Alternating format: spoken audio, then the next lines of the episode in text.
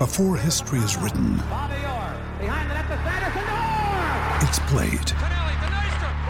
Before it's frozen in time, it's fought one shift at a time. Before it's etched in silver, it's carved in ice. What happens next will last forever. The Stanley Cup Final on ABC and ESPN Plus begins Saturday. With threats to our nation waiting around every corner, adaptability is more important than ever. When conditions change without notice, quick strategic thinking is crucial. And with obstacles consistently impending, determination is essential in overcoming them. It's this willingness, decisiveness, and resilience that sets Marines apart. With our fighting spirit, we don't just fight battles, we win them. Marines are the constant our nation counts on to fight the unknown. And through adaptable problem solving, we do just that. Learn more at marines.com.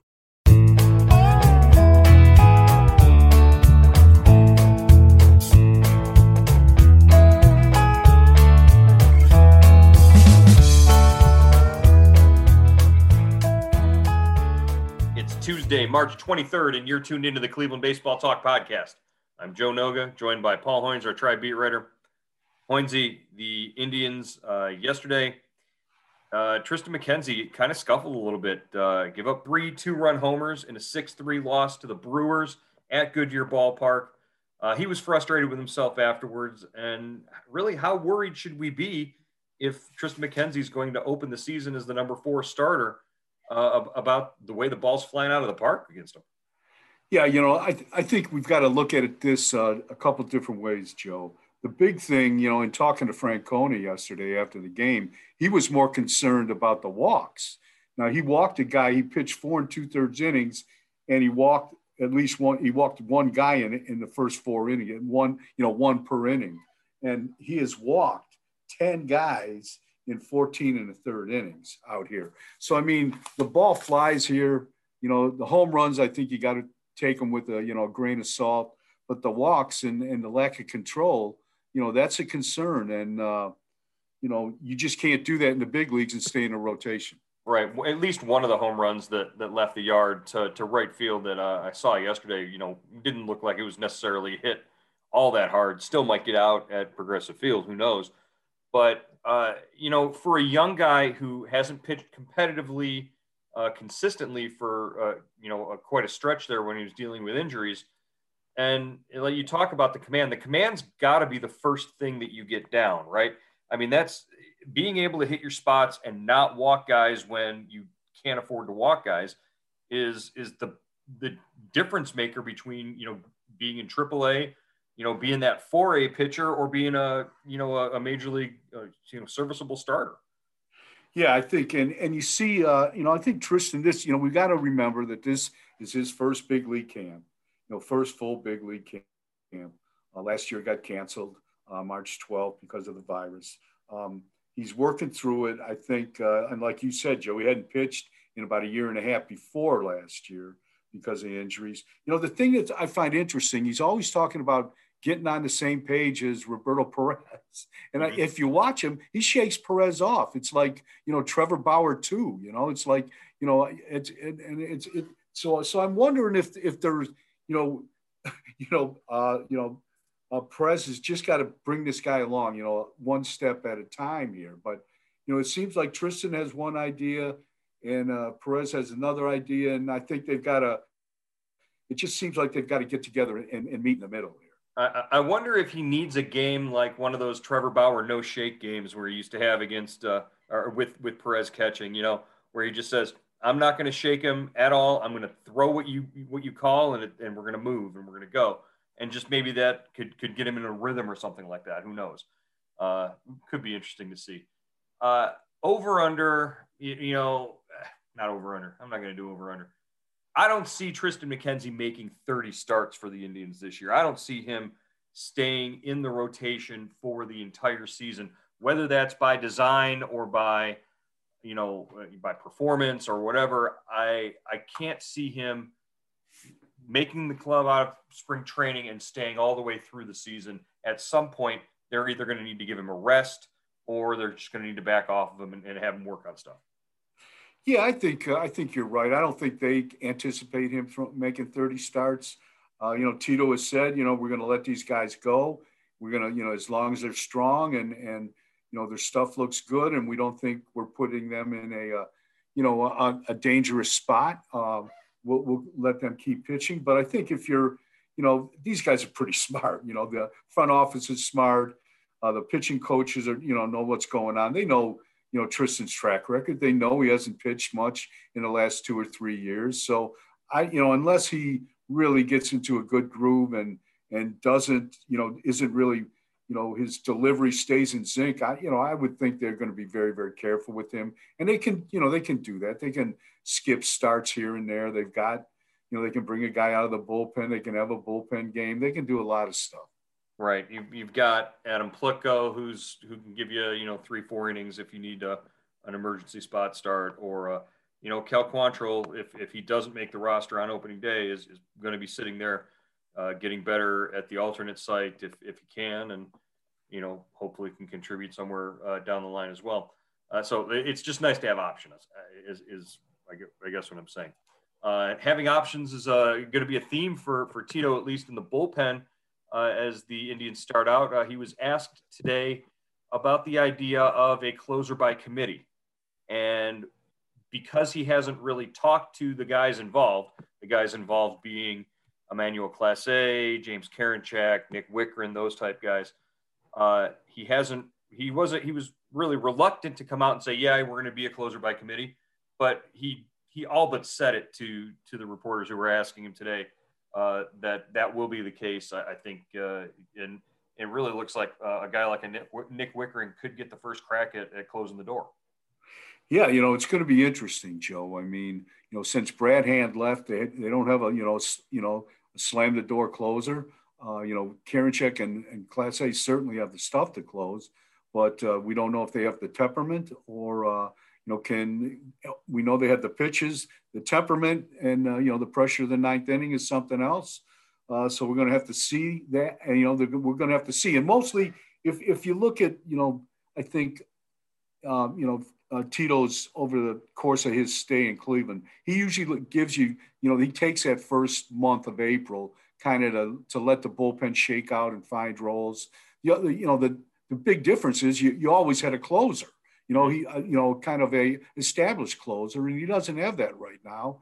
And uh, it's going to be, I think it's going to be fun to watch how it how it shakes out, but it's always also going to be distressing a, a little. Yeah, you better be growing your fingernails out long right now because you're going to be chewing them off by the uh, middle of April. If uh, if we're we're seeing James Karinchak uh, run out there and, and, walk three and strike out three in the ninth inning, uh, as can be the uh, the case there. Uh, again, so far Clase has looked every bit the part of, of the reason why they traded Corey Kluber for him. So, you know, you, you you never know. He might surprise a lot of people and just start closing games, you know, regardless. I, it, you also have to factor in Bryan Shaw. He's he's going to be used in some capacity at some point, uh, seventh, eighth, ninth inning uh, by, by Terry Francona. Uh, how how much he's a, he works is going to depend on the three batter rule, I guess, but uh, should be also interesting to watch. Yeah, he said uh, Shaw the other day was talking uh, on a Zoom call and said his mindset – no matter where he went this you know this spring, who, whoever he signed with, like a you know non non guaranteed or guaranteed contract, he was going to camp with the idea of becoming taking taking over the closer's role of that team. So uh, you know that's and he's pitched like that too. So you know I don't I've I don't think uh, Shaw's closed much in his career, but he's another option. You know another late inning guy, and he's throwing 96, 97 miles an hour. Um, but I, I just want them, Joe, they need to settle. You know, I mean, okay, you give them an April, but you know, and let it shake out. But you can't be. To me, if you have a closer by committee in June, you're in trouble. I mean, I, I you, you've got to have at least one guy back there that's going to be your go-to guy 90% of the time. What what's what's the old saying? If you if you've got three closers, then you don't have any, or you know, yeah, right. Uh, yeah, that's that that really is the case. You, you have to be the one guy that it, it's a mental thing for the team as well. I mean, for the for the your offense is going to be is going to play better if they know there's not that much much pressure. They don't have to you know, be pressing in the late innings to, to try and score runs because, you know, they need an extra one or two because who knows what you're going to get in the ninth inning. Uh, you know, we've seen this team when the bullpen has struggled, and it's it's not good because there's there's so many chances to win that that uh, you know can slip away. Uh, yeah, I guess you just have to have faith in, in Tito's uh, ability to to sort of discern what the, the the bull. He's been pretty good at that. He's he's been yeah. able to put together some pretty good bullpens over the years. So, but there is nothing worse than having a bad closer for a team, and nothing takes the heart out of a team. You know that plays hard for eight innings, gets a lead, and then it goes uh, kapooey in the in the ninth inning. It's uh, it is not it's not a good thing. I've seen it happen, and it. Uh, so I think you know the sooner they they name a guy, the better off they'll be. Well, I'm gonna save that audio clip of Hoynesy going kapooey. That'll that'll that'll, uh, that'll get played later on in the season. The Talkin' Tribe opening day virtual event will take place April 5th at noon, featuring Indians reporters and columnists from Cleveland.com and the Plain Dealer. Tickets can be reserved online at Cleveland.com. This year, you can enter to win entry to our VIP experience and get the opportunity to mingle with former Cleveland Indians players. Only 150 tickets are available for the exclusive experience and can be won through our sweepstakes. Register now to win at cleveland.com/tribe. Be sure to join Paul Hoynes, Terry Pluto, Joe Noga, and Doug Lesmerises as we get you ready for the home opener at Progressive Field and the rest of the Indians' 2021 season.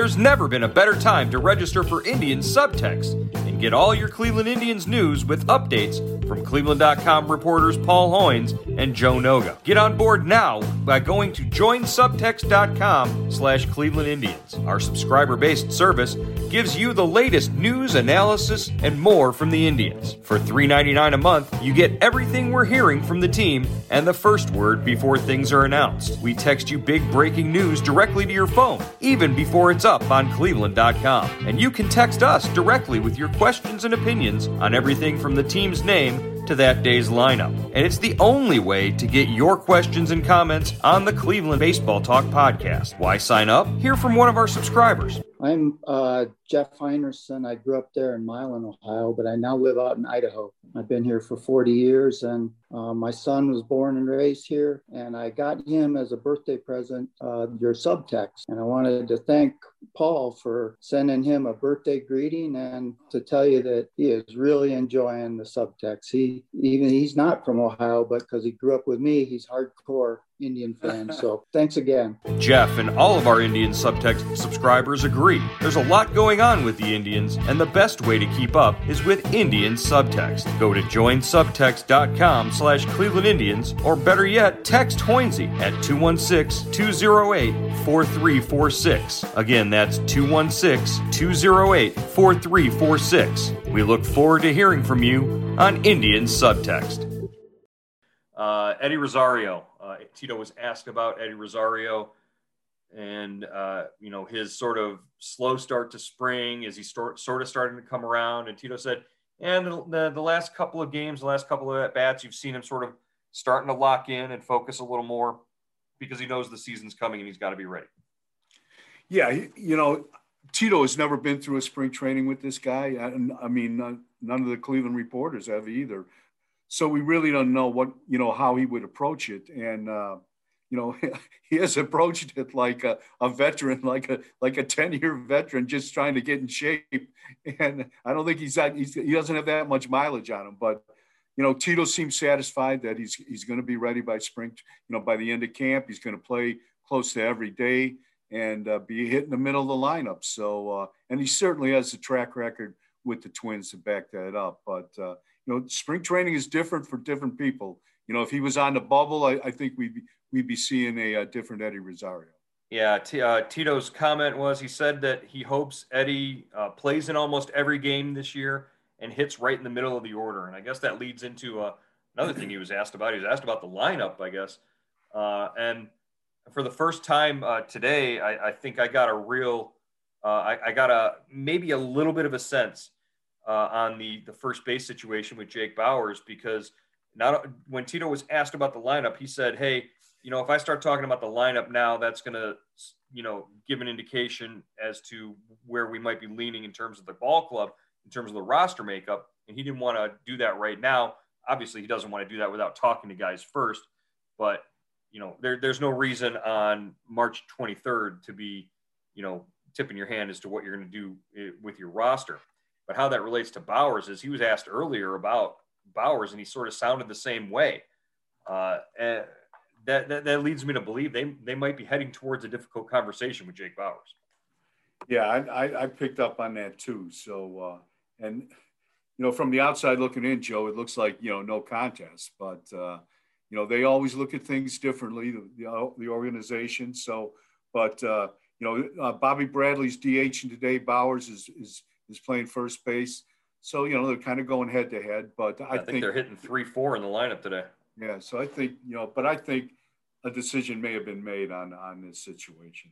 Yeah. I'm just, that- I don't want to, I don't want to go out on a limb because No, I've no. done it many times and got it cut off, cut off. So, uh, we'll see what happens. so what you're saying is if Bauers is on the roster, you'll go, you'll go jump in the lake. Is that, is that accurate? No. Uh, no, but just from the way that he answered questions about Bauers and and talking about how you know he's only got maybe 30 at bats or 30 plate appearances right now, and, and really didn't give any highlights about you know what he liked about what Bauers was doing, even though he was pressed to sort of do that. Uh, it, it really looks like uh, Jake Bauers is going to be the odd man out here, uh, you know, relatively soon. Uh, you know, and that's that gives you an opportunity to talk about Bobby Bradley, though. Bobby Bradley has had the, the the kind of camp that he needed to have in order to win a spot on this team. Yeah, he's come in and and you know basically like Tito says, he's kicked the door down. You know, he's made a couple mistakes on the bases, a couple errors, but uh, you know he's he's he came in you know in, in great shape. He lost weight. He swung the bat well. He's showed power. He's you know he's he's gone the other way. You know he's he's not he showed he's not all pull crazy. You know he can go to the, the opposite field. Uh, he's done just about everything they've wanted him to do. So we'll see how this works out. Yeah, when he was talking about the lineup, you know, Tito mentioned uh, you're going to see guys in the lineups in spring training where he's trying to put guys up higher uh, when they want to get a third at bat in a game before you get them out early before they, you know, so they don't have to play in the field for an extra inning, so they have so they can get an extra at bat. Uh, so you, you would see something like Roberto Perez batting second in the lineup, but but obviously that's never going to happen. But Eddie Rosario was has been in that number two spot that we had been, you know, thinking about and, and debating and talking about for for such a, a long time earlier uh, in in camp. And when we were talking about whether or not Oscar Mercado would step up and, and sort of Yeah. take the reins on that, obviously that's not going to happen. And putting Rosario in that two hole now gives you a switch hitter, a lefty, a switch hitter, and then a righty in Franmil Reyes behind that, uh, lefty in in uh, Josh Naylor in right field, and and then you go, you know, left, right, left, whatever you need to do, uh, the rest of the way out. Um, it's it's looking like the lineup's sort of coming together if if if Rosario has claimed that number two spot. Yeah, that's interesting, Joe. I, I didn't I didn't pick up on that. I, would he really hit Rosario that high in the lineup? Would, I I think he might. He he said when we asked him uh, about, and he made, he made the comments about you know Mercado without saying Mercado. You know, we had a player who we wanted to step up and take that spot, and you know we're waiting to see if he does. And he said if he doesn't do that, then we'll just compress the whole thing. He yeah, said we'll just move everybody up a spot. Well, he's not going to move Ramirez out of the the three spot. He's going to leave Ramirez in the three spot. So the only other logical choice there would be Rosario because, and, Yeah. and Rosario's ability to hit pitches, you know, anywhere in the strike zone, I think helps. I just don't know if he'll if he has a a high enough contact rate to be a second hitter, uh, you know, a number two hitter in the order. yeah, that's a good point. Uh, he he's got some swing and miss in his uh, swing for sure.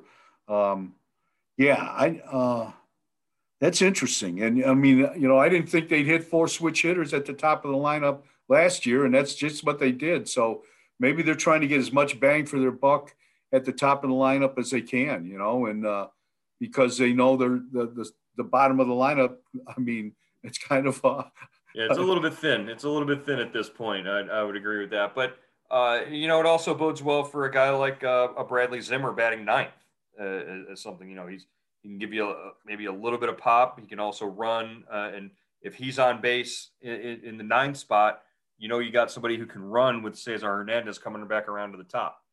Yeah, and what do you do with Jimenez?